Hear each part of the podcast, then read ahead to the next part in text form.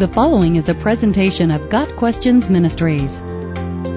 What did Jesus mean when he instructed us to turn the other cheek? In Matthew 5 verses 38 and 39, Jesus says, You have heard that it was said, eye for eye and tooth for tooth. But I tell you, do not resist an evil person. If anyone slaps you on the right cheek, turn to them the other cheek also.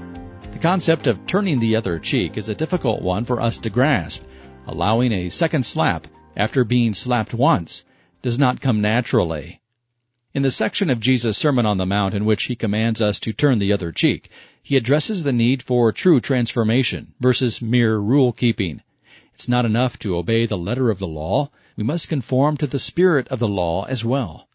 Much of the material surrounding Jesus' command to turn the other cheek complements the nature of his coming, which was characterized by mercy, sacrificial love, and long suffering toward sinners. At the same time, Jesus affirms the last is first principle upon which the kingdom of God is based. For instance, he tells us to go the extra mile for someone who abuses us, and to love and pray for our enemies instead of holding enmity against them. In summary, Jesus is saying we need to be pure inside and out, and as accommodating as possible for the sake of a lost world.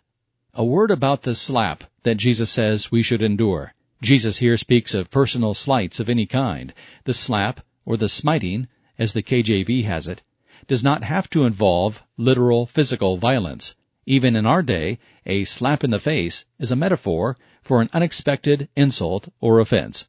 Did someone insult you? Let him, Jesus says. Are you shocked and offended? Don't be. And don't return insult for insult. Turn the other cheek. Matthew Henry's comment on this verse is helpful.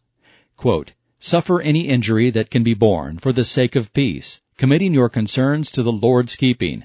And the sum of all is that Christians must avoid disputing and striving.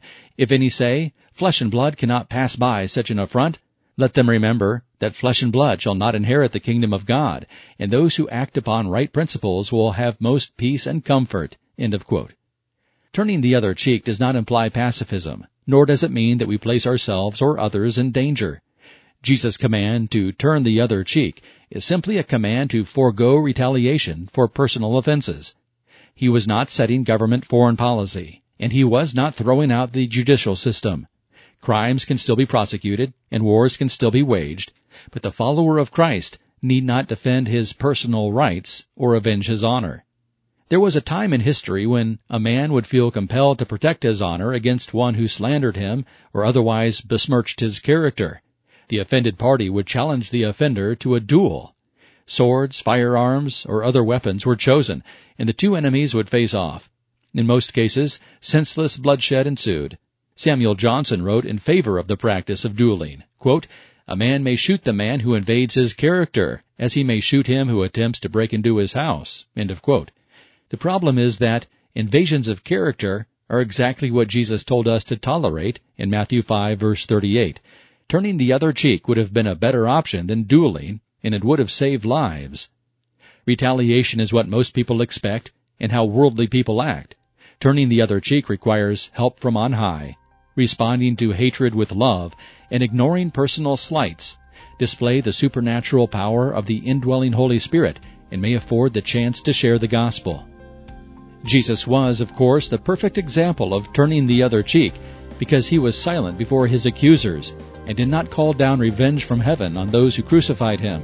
Instead, he prayed, Father, forgive them, for they do not know what they are doing.